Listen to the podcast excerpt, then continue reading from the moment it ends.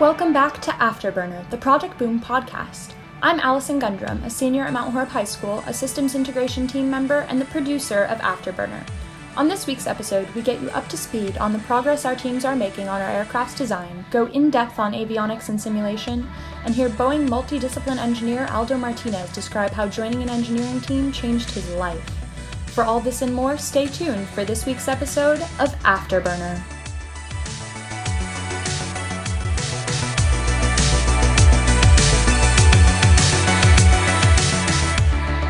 This is Afterburner, the Project Boom podcast.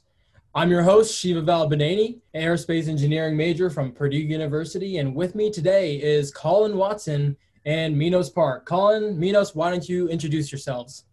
Hey everybody, I'm Colin Watson. I'm the project lead for Project Boom. I'm a sophomore aerospace engineering student at the University of Oklahoma. Minos? Hi everybody, I'm Minos. Um, I'm avionics lead for Project Boom. I am a computer science major senior at Berkeley.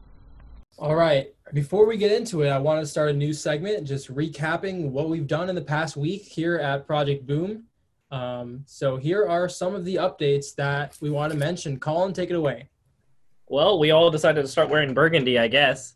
For everybody that's yeah. listening, we, uh, we're all wearing burgundy here on the video chat, so at least we're uniform in that. Uh, but no, it's been an exciting week for the project, for sure. Um, we are officially Project Boom Incorporated. We are a nonprofit organization within the state of Oklahoma, um, although all of our students are worldwide. Um, this is super exciting on the management side because that allows us to create a bank account and officially start taking donations. There's an article on LinkedIn about all of this, so check out our LinkedIn if you want to hear more information about that. But uh, cool stuff. I won't bore you with the management stuff. On top of that, our aerodynamics team is narrowing down between our two aircraft designs, and then from there, they'll start doing C F D simulations with our new software that we got from Siemens and SolidWorks. So that's awesome. We have a sponsorship from both Siemens and SolidWorks. We're super appreciative of both of those companies because they're really making our dream a reality. As well as that, our propulsion team has a huge round of bids completing this next Tuesday, which I believe is July twenty-eighth. Those are for the afterburner for our aircraft. After those bids are presented to our leadership, um, we'll actually start with detailed design and modeling of our afterburner and then testing after that. So that's super exciting because it's a huge part of our project. Um, Minos, if you want to talk a little bit about avionics, since we have you on. Avionics is now done with component list compilation. We have identified a list of components that we will be using for our vehicle. Avionics team will, from now on, for about three weeks and more, we'll be working on custom simulation engine project as well as systems level simulation build project. Two of those are highly correlated. And for a custom simulation engine, we will produce a Project Boom-specific flight dynamics engine that combines the characteristic of our vehicle and the non-deterministic physics force that our vehicle may experience. For simu- systems-level simulation build project, we will produce a systems-level simulation that we can test the avionics team's state estimator performance, navigational performance, and use S L S to loop into the test flight data to better prepare for the flight day where we attempt to break the record.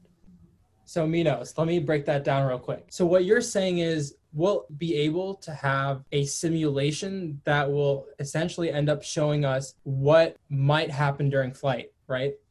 Correct. Well, there's a few things to that. A P I for a research lab that I work for always said about simulation this. Um, simulations are bound to succeed because all the components in the simulation, uh, we are able to sort of perfectly optimize our vehicle for it. We're trying to model the real world in a simulation. And in right. we could only do it so far with given limitations on computations. And we just don't know precisely everything about this world. But overall, it should give us a good enough idea to really design around that. I think that's the important part, right? Right. So what I'm trying to explain is the goal of simulation where we're, you know, we cannot perfectly model the real world, you know, like we could only model it so far. So any simulation we run, we are like, we if we iterate on it, we're bound to succeed, right? So that's kind of given. However, that's still useful because the vehicle we will be building is quite expensive and we don't want to crash it and burn immediately. I know avionics team was like, last episode, you guys were talking about how we were talking about big red button about safety and yeah. um, self-destruct. Well, you know, that is true. We did talk about it a lot in our safety and risks and mitigation review. Um, that was the one of the bid we had before. About twenty of those slides, I think eight slides were containing self-destruct word in it. Oh, no. But, um, you know, I don't know. Those guys do seem to like uh, self-destruct. Anyways, so. Um, All right. Well, I guess that is an, a review of what we've been talking about in Project Boom for the past week. Uh, recap, we got some awesome sponsorships. Propulsion team has got a, a large uphill battle in front of it, and avionics wants to blow the thing up. Uh,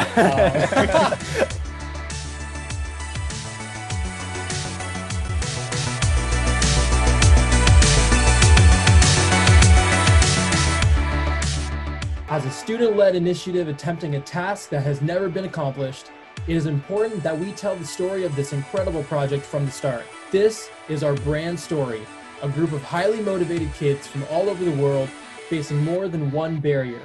Cost, experience, time zones, expectations, these are all barriers that will be broken. The sound barrier is just the destination, and this is the journey.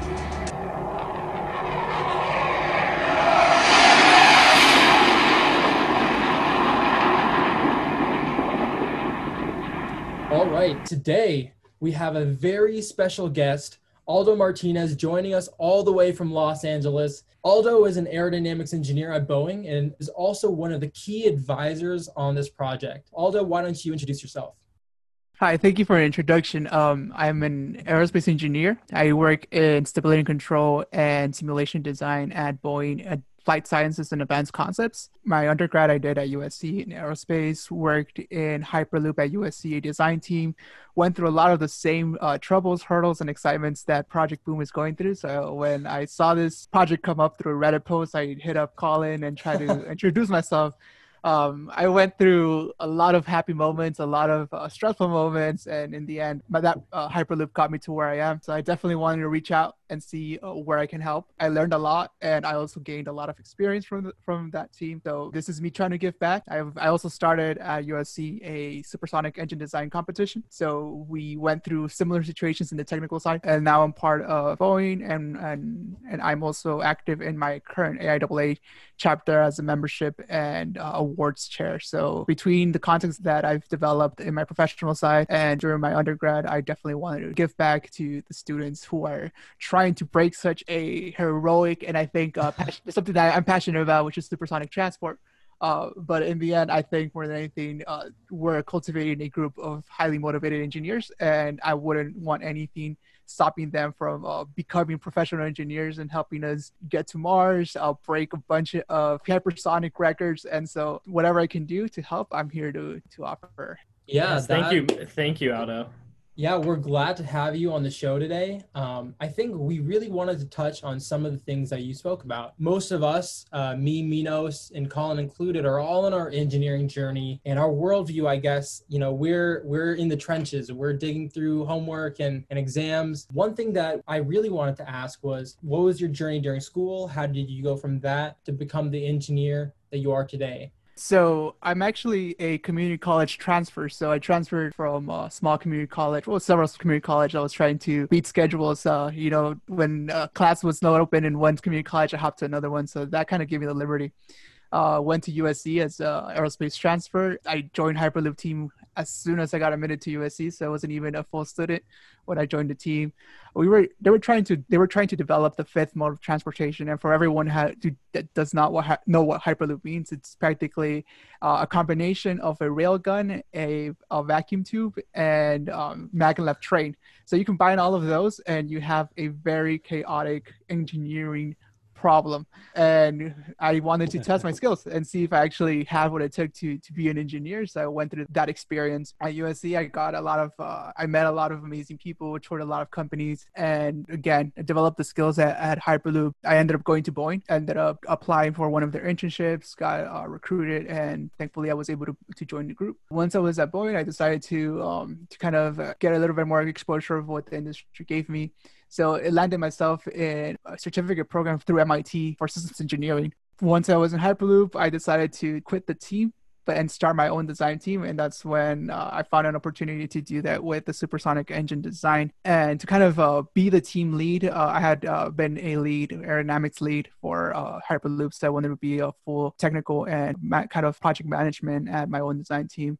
We did that for a while, but the time I was graduating, I was a senior when I started that. I just, it was more of a, can I really do it or can I not do it? And I, I learned a lot, but I also learned that sometimes uh, time was not in our side. So we got what we wanted from that experience. And I ended up uh, joining uh, Boeing full time. And I think we, when you say, um, we were asking kind of hopping into the professional side, that it was an experience being at Hyperloop, having what almost amounted to be a full-time job while still being in school.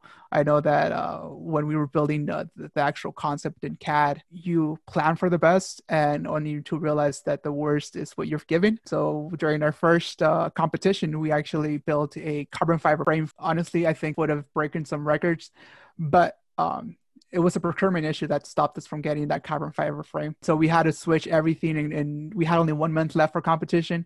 We switched to aluminum. We sourced it from local auto body shops. We picked up parts from go-karts, anything, you name it. We were going all the way through downtown L A. We skirmished everything in the middle of the night under rain in, inside a container.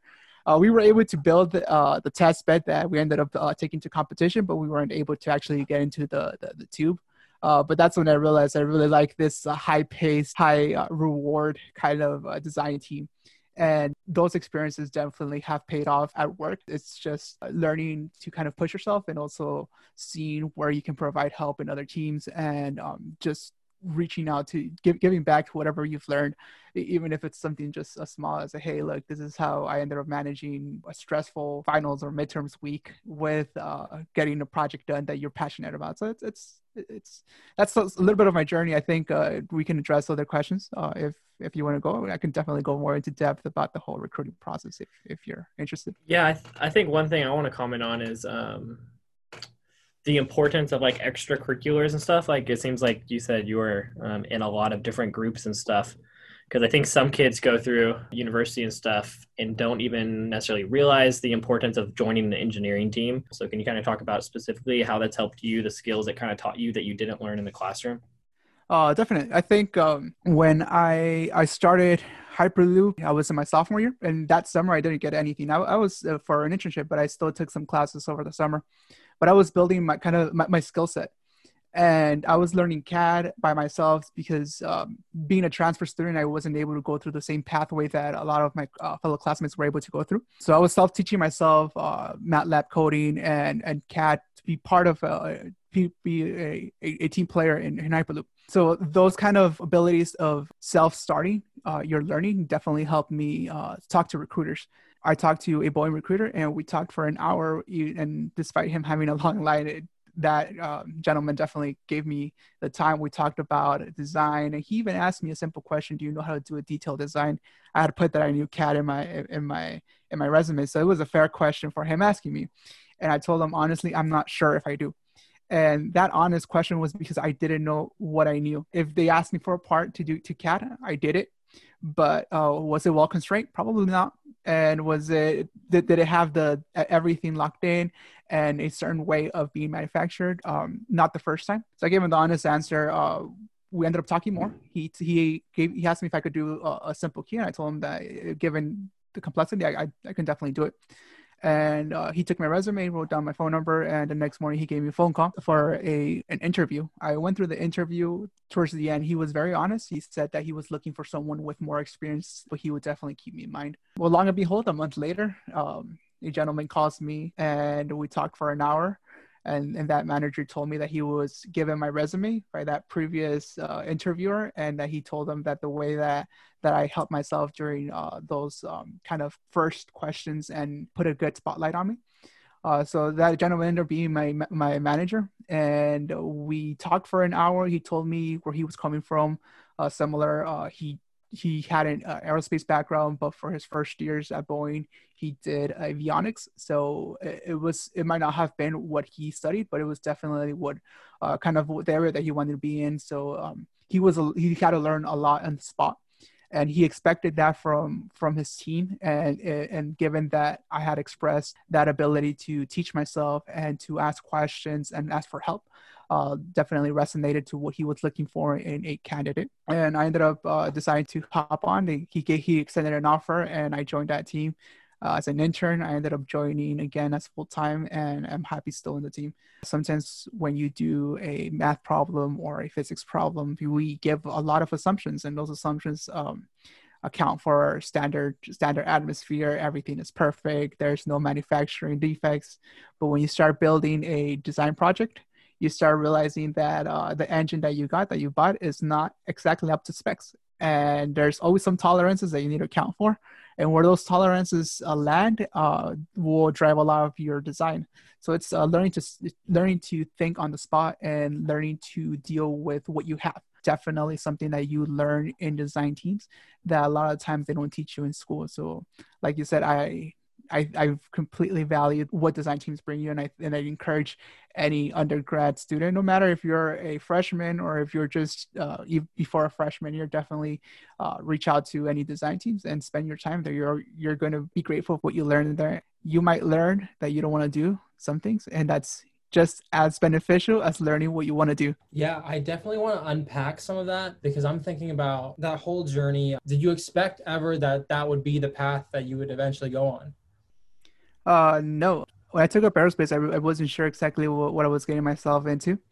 I liked airplanes and I liked spacecraft, but I really didn't understand the, the difference between them or how complex they can be. And as I was learning through through Hyperloop, I realized that I really like advanced design uh, and um, kind of uh, emerging technologies.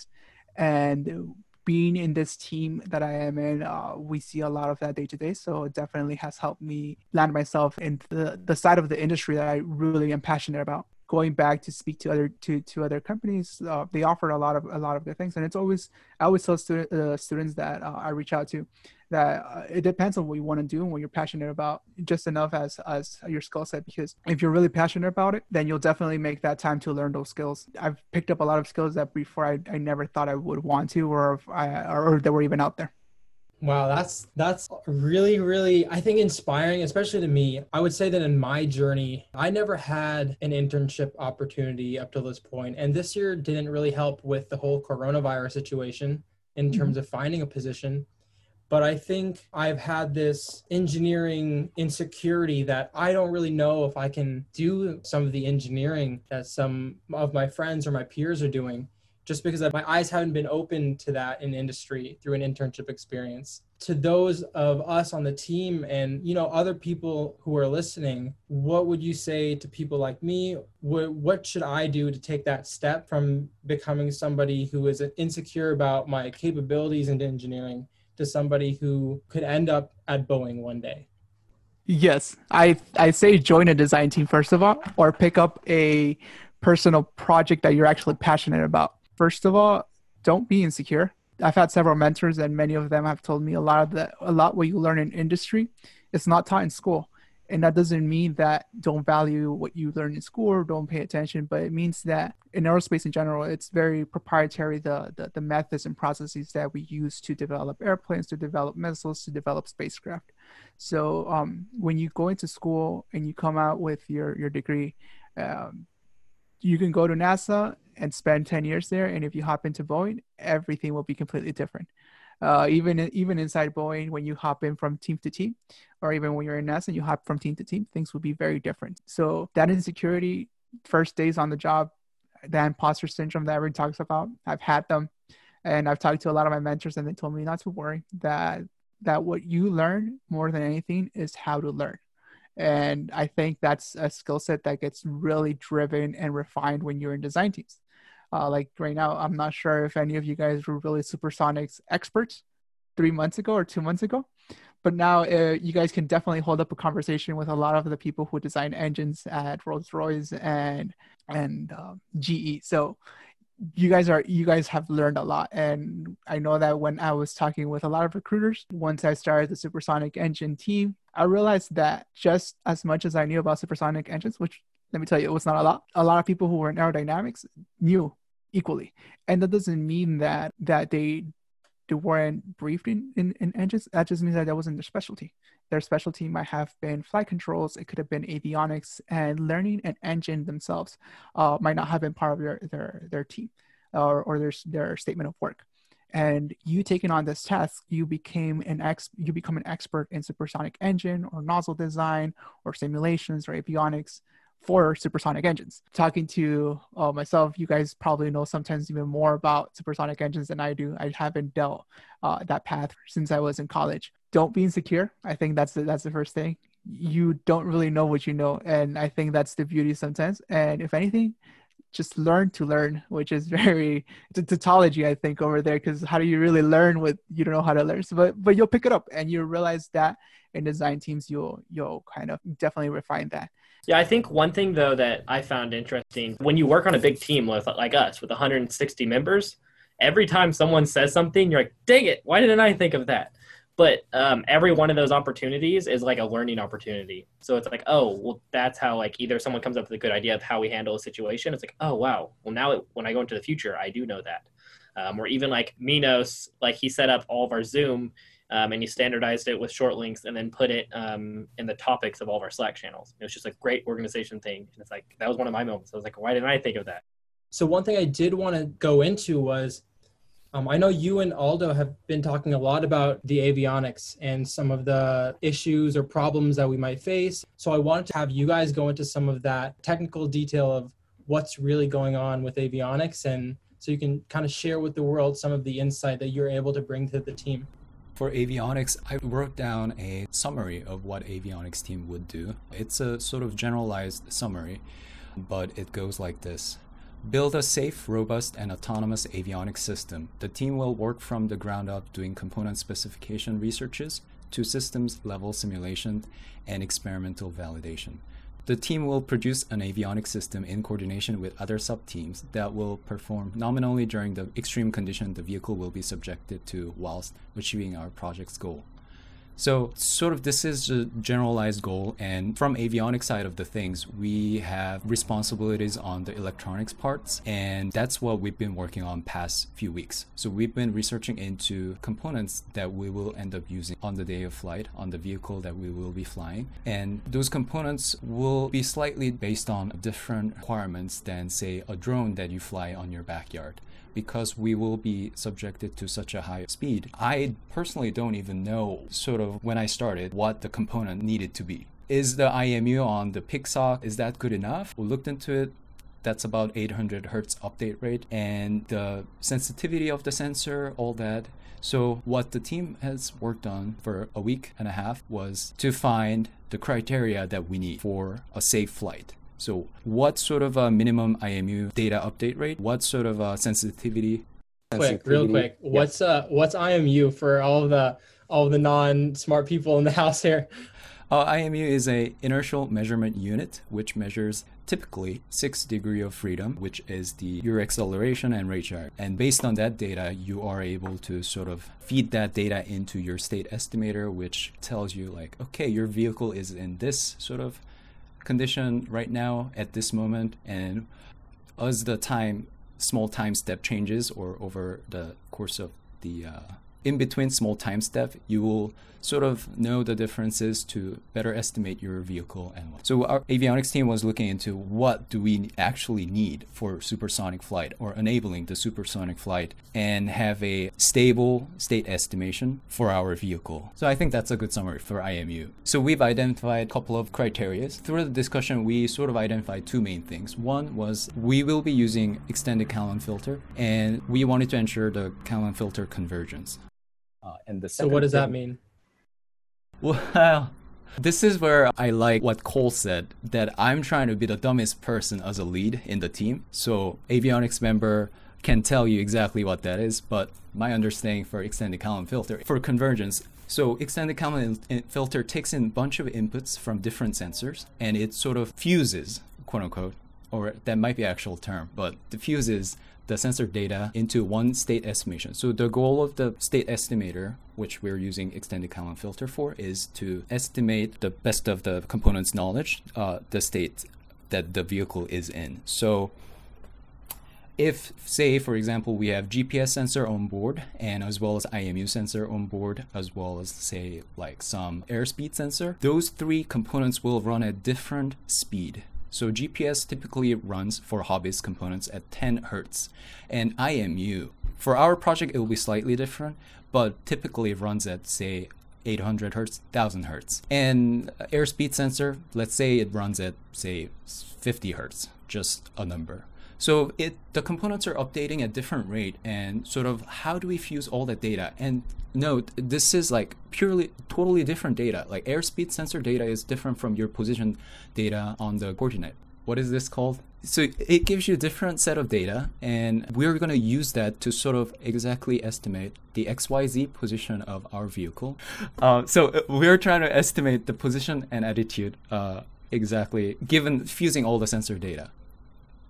So what um, you're saying is that we have our aircraft and we have like G P S, we have the I M U, which is like the inertial sensor, right? Mm-hmm. And then we have, you know, other sensors, and you're saying that we need to try to take all of that and then figure out the attitude w- and how this plane is actually moving in physical space. Correct.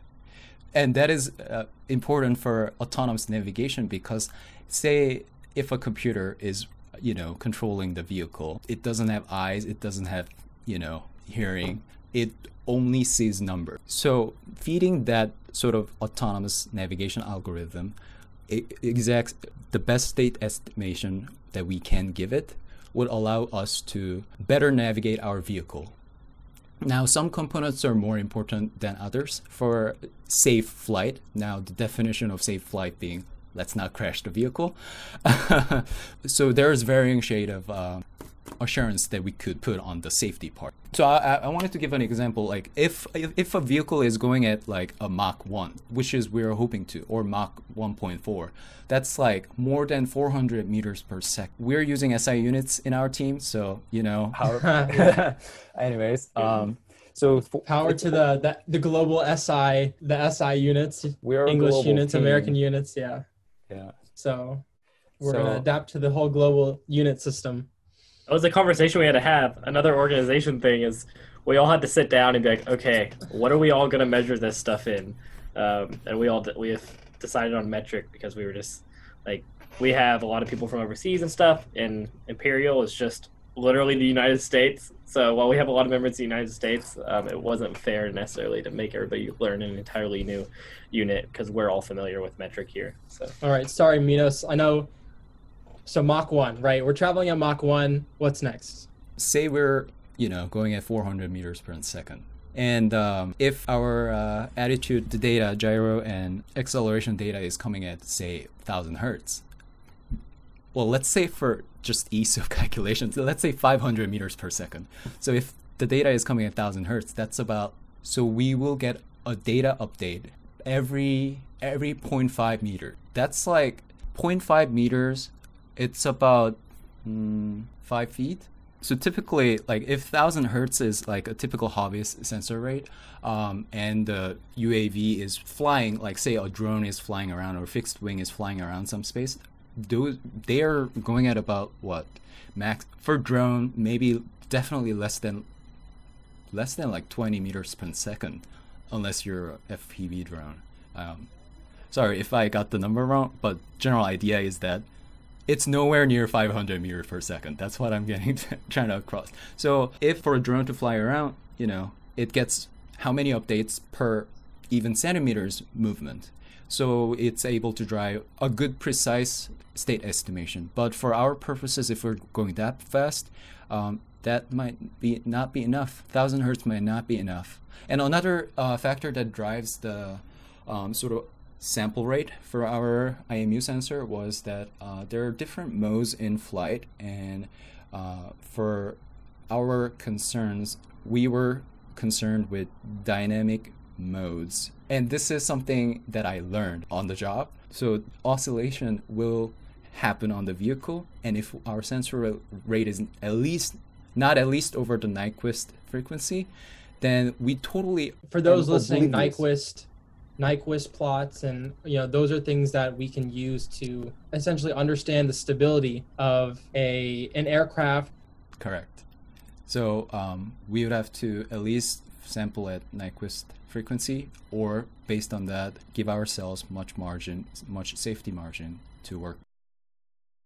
Design. So what I'm hearing right now is that a traditional drone, right? Like, let's say I have my like D J I Mavic Pro, right? And I'm and I'm watching that guy and I'm controlling it in the sky.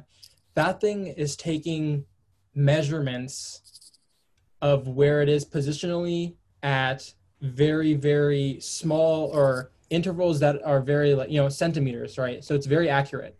But when we take that and, you know, we put that at fifteen thousand feet and we make that go Mach one, yes, right? That's where you're saying the major problems lie in figuring out what we're going to do to get that avionics data. Exactly. Um, so Aldo, do you have any any insights to what we might do to figure this out? I mean, I, I, I've been following along, and I think it's it's a very interesting topic because right now I'm I'm, I'm just thinking, and, and I was trying to come up with uh, for everyone listening, kind of a more practical way of thinking it. Six feet social distance. This uh, nice. You're only going to get twelve readings from the tenth, the the one thousand hertz sample rate. So that's that's incredibly slow amount of readings, because as you're going through every, because as you're going through uh, a certain distance, you don't know how the aircraft will be reacting. And it, it's amazing. And, and I'm glad that you guys are already thinking of oscillations, and I'm sure you guys might have already thought of coupling, but if not, that might cut, that, that might come in very soon.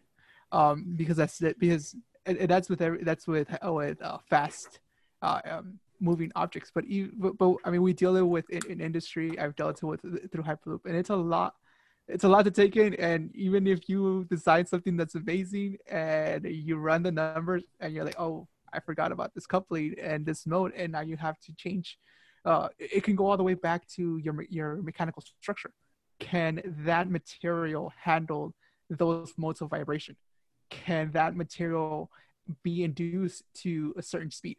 So maybe kind of to, to go back when we were working at Hyperloop uh, in the in the design team, we were able to, we had predicted to be able to, to go to a very high speed. The only thing that was stopping us from pushing that le- at that speed was the connectors. The connectors of our battery, the material they were made with, it wouldn't be able to withstand the thermal heating of running it for that long. And so imagine building everything up, your whole C A D, your whole uh, your whole uh, structure, your whole uh, avionics system, and everything to run at, let's say, I don't remember exactly the the the, the, the speed, but let's say three hundred miles per hour, only to find out that due to the power out, the power intake of and the power draw from the batteries, your connectors can, were limiting you to two hundred miles per hour. So then you would have to shift a lot of how your fairing will be designed, a lot uh, which systems are, are needed and stuff like that, based on a, a very minute component, which was the connectors.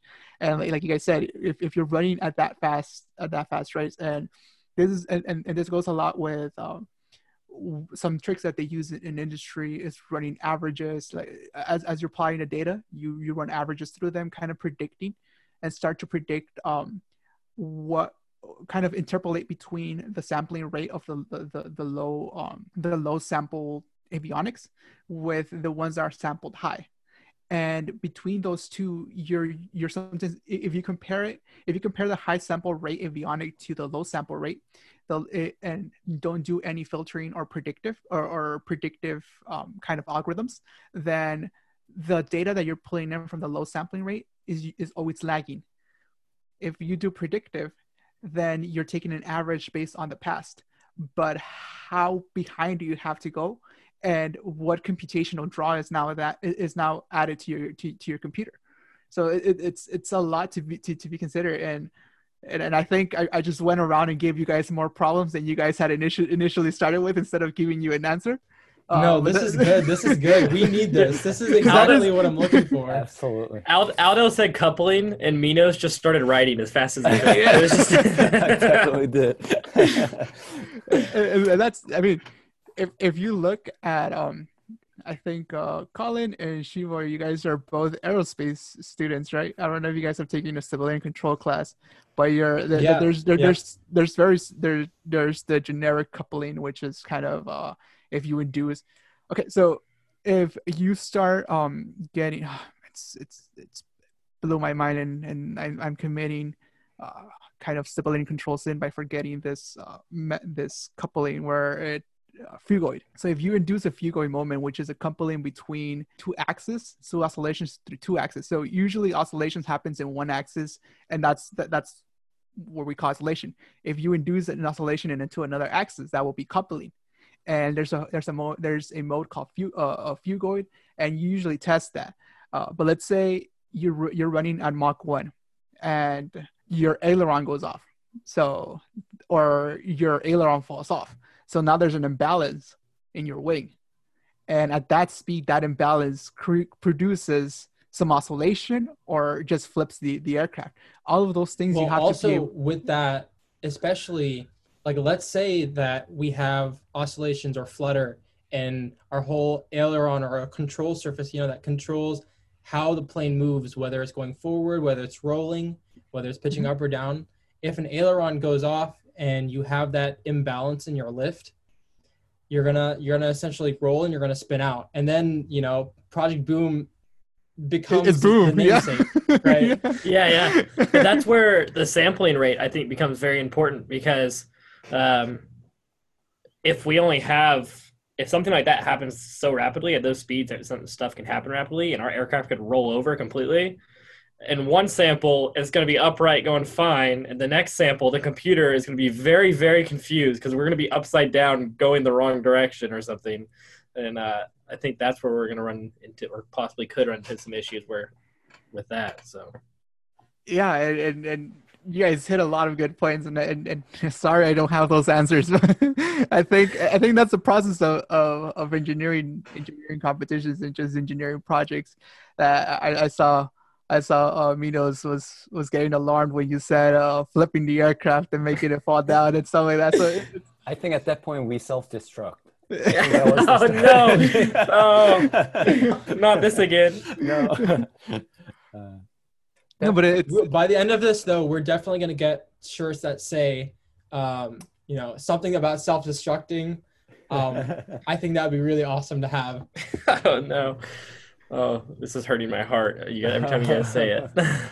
no, but I, I'm glad you guys are already. Cons- you guys are giving thought to safety, and um, it's it's it's great when you bring it in so early in the design. When and I was talking to Minos and trying to um, kind of uh, have a conversation on simulation and where simulations is used for, and definitely safety is one one big aspect. Um, knowing that whatever you're designing. Um, and you end up building is good enough to uh, meet the safety requirements. Above all, you don't want to damage uh, you, your vehicle, but aside of that, you don't want to damage any any person, any people nearby, or uh, any, depending on where you are, you don't want to to, to harm the environment or anything like that. Uh, so, so it's good that you guys are paying attention to safety. Uh, the simulation, once it gets built, it's it you're gonna realize that um, not everything's gonna go as as as it is in the simulation, but at least as as you're writing down the assumptions, you, you can you can better your design, and whether it be the, the actual plane uh plane design, engine design, or simulation design, uh, and make it make uh, corrections to phase two, phase three, or wherever this ends up going. I think that's one important part of the simulation where you're ruling out all the sort of things that you could expect to uh, run into, sort of rule that out, or not rule that out, or mitigate that. Mm-hmm. Um, by running things in a simulation so that at least you could only deal with the unknown unknowns. Yeah. uh, speaking of which, um, could you share to us about the simulation and how it gets used in, well, have you used simulation in the Hi- Hyperloop project? Uh, yes. So we use simulation to kind of, um, well, I, I kind of want to address, um, there's a lot of, uh, of simulations out there, right? So there's flow simulations, there's uh, uh, avionic simulations, electrical simulations, and all of that definitely gets used in, in engineering design. And it's, it's the core of how you build a design. Um, and we, when we ran, um, even when you're doing a test bed, that's, that's technically a simulation. And when we were talking with Minos about uh, what the what kind of like the term simulation will be used in Project Boom, we we started to discuss, okay, so what, what do you want to use use it for? And um, his idea was was was a software base of kind of um, how to maybe get an experience of the airplane. Uh, and I told him, okay, so it's definitely used for experience. That's how we get flight training. Uh, that's how we get uh, pilots to learn. Mm-hmm. Um, if you don't have the visuals, you don't have the feeling of being in an aircraft, um, I, I wouldn't want them to be flying the airplane. So it's good that they have that. And there's a whole industry around building those simulators, mm-hmm. from flat fighter jets to everything, gaining that experience.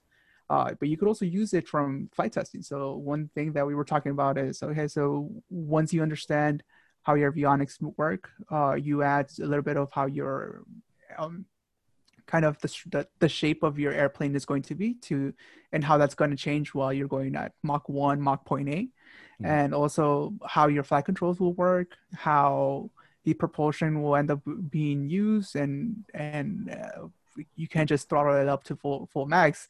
Uh, it might just flip the aircraft or anything like that. Um, so as you're building the simulator, it's good to kind of like bridge all those pieces together. And that's what we used when we were in Hyperloop, when we were trying to design the, the, the supersonic engines, piecing every little thing that you know into a um, into separate models that then call into a, a, a overall model that then you can run cases. Um, like you said, you you want to address all the issues that you know can exist, and if anything, have um, ha- lower the the the probability of them occurring. Um, and I think that's a that's a term that we often use, is just probability. We we we can't be sure of everything. We can't be sure that the day that we're going to be test that you guys are going to be testing, it's going to be sunny with no humidity, but the probability of that, that, that can be, can be accounted for for. So as you're building the whole simulator, it's going to be ideal. Uh, you're going to be testing twenty some tests in, in, in, in the end cages, kind of in the, the, the outer um, edges where you wouldn't fly or you would fly. You kind of need to define those, and taking all of those models in to piece them together and help them interact with each other could definitely help you define them and give you a clear choice of, hey, uh, today we won't fly, but tomorrow we might fly, because our simulator says uh, that the probability of us um, losing control is, is twenty percent, and we can't go with twenty percent. We we have to be below five percent or something like that. So that, that's kind of what we were talking about, and how the simulator was going to be rerun. But like I said, there's endless endless cases of how you can use the simulator, from just user experience to, or even just to get the crowd going. I know that uh, SpaceX recently re- released a very quick simulator of docking to the space station. And I think that's really good, because it, it might help uh, motivate uh, students and, and kids to go into STEM and and, and the likes. Uh, but it could also be training a future astronaut to, to do this. And and it's amazing what we've gone into in, in, in the recent years with V R, A R, uh, and, and using simulators in those to even get people into kind of like the ability of flying and picking up skills um, early on, or with low low investment in, in, in technology, because simulators cost a good amount of money and developing can cost a lot. But that could, that those kind of methods can definitely make it more available to many people. Yeah, definitely. When thinking about how many assumptions we are allowed to make and how many we aren't, like how many we aren't is that's a long list, right? Mm-hmm. Um, and I think definitely having people like Minos on the team, you know, to, I guess, worry about that, and having you to help us out with, I guess, you know, for example, coupling, seeing Minos just, his eyes widened so much, and he was, he was writing, writing it down. And, but having that um, on the team is, for me, because all this stuff, I'm like, ooh, it goes it goes over my head. But I know Minos is definitely able to handle it all. Um, and I know you just talked about A R a little bit. Um, I don't know if you were able to see, but we just updated our A R models, mm-hmm. for the planes, and kind of seeing how it's coming to life every week is really, really, really cool to me. I know Colin was sending out that link to whoever could could uh, receive it through iMessage. Yeah, yeah, yeah. We... Uh... The A R, the augmented reality, is what A R, for the people that are listening, if you're not familiar with it. Um, and it literally lets um, us put the aircraft like in your bedroom, or um, one of our members put it next to their cat, and it almost looks like their cat is sitting on top of it. Um, so it's really cool. And that's a tool we're going to use to, um, one, show ourselves, because we can't manufacture a model every week. Um, so it's kind of cool to give us a walk around view of our aircraft, along with be able to show that to people that um, don't necessarily have a C A D program to use. They can just um, open it on their phone. It just opens in a browser, um, and pretty much all modern smartphones can um, project that A R model into your world. So that's cool.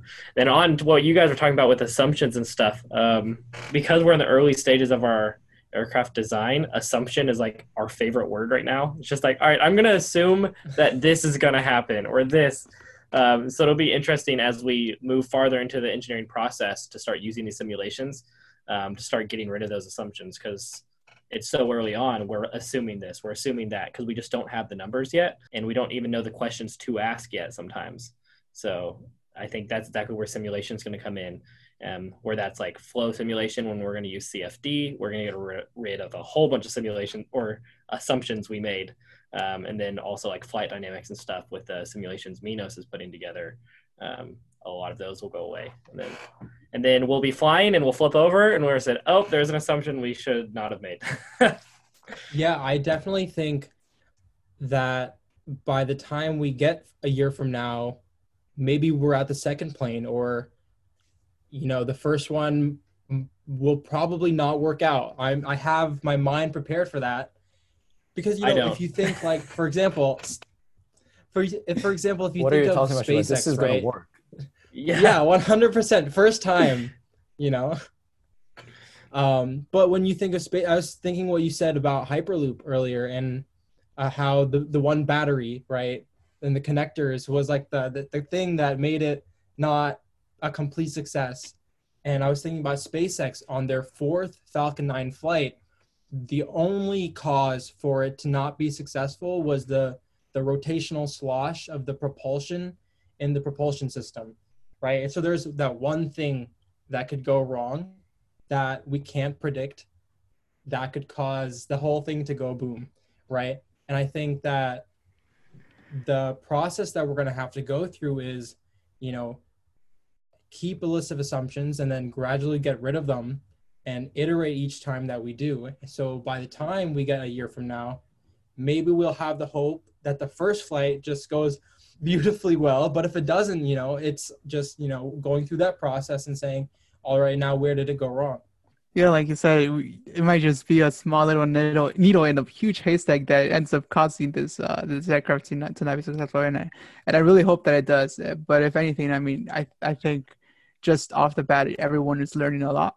And is uh, definitely developing those technical skills. And like you said, we talk, we have this discussion right now. It's like having a discussion with coworkers where we all come from different, from different um, kind of uh, technical backgrounds. And we, we realized that this other technical side brought up a big factor to what you were thinking. So, so and again, picking again on the coupling, it's, it's, it's something that you might be able to, to help uh, alleviate. But if you don't know that there's, there's an issue like that, you never knew that you could actually help out.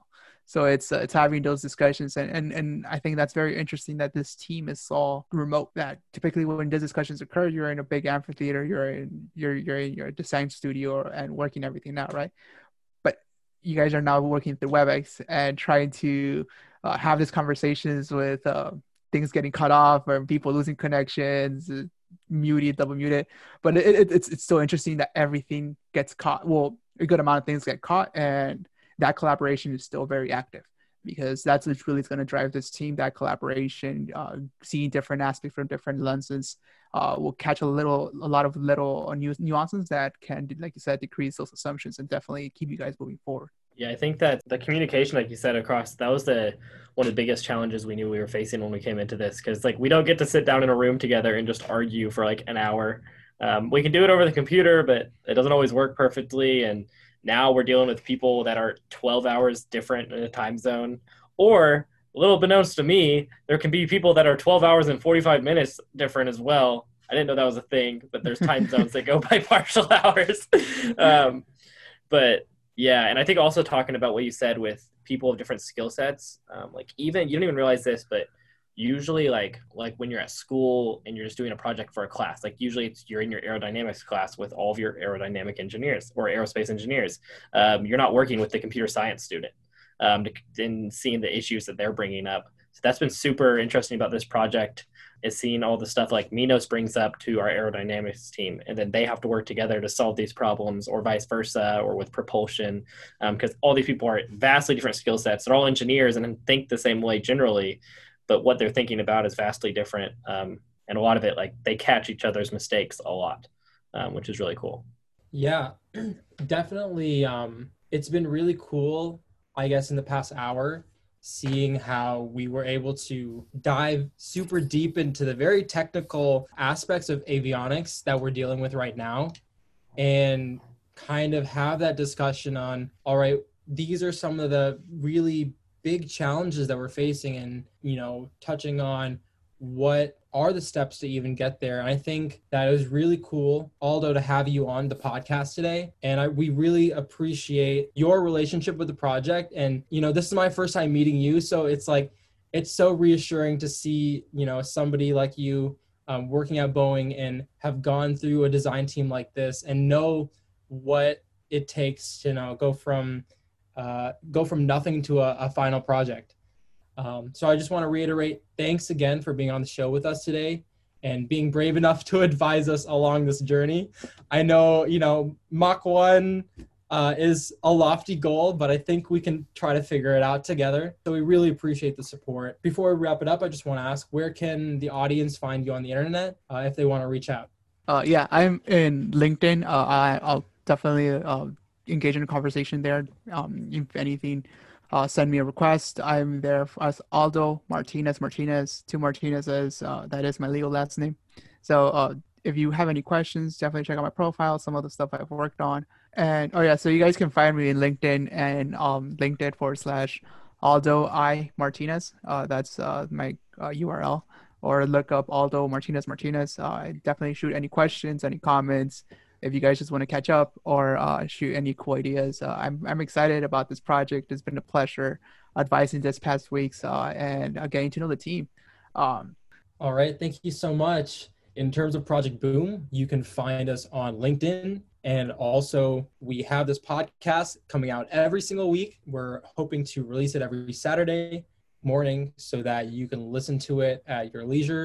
Um, if you want to come in contact with me, Colin, or Minos, just send us a D M on our LinkedIn page uh, at Project Boom.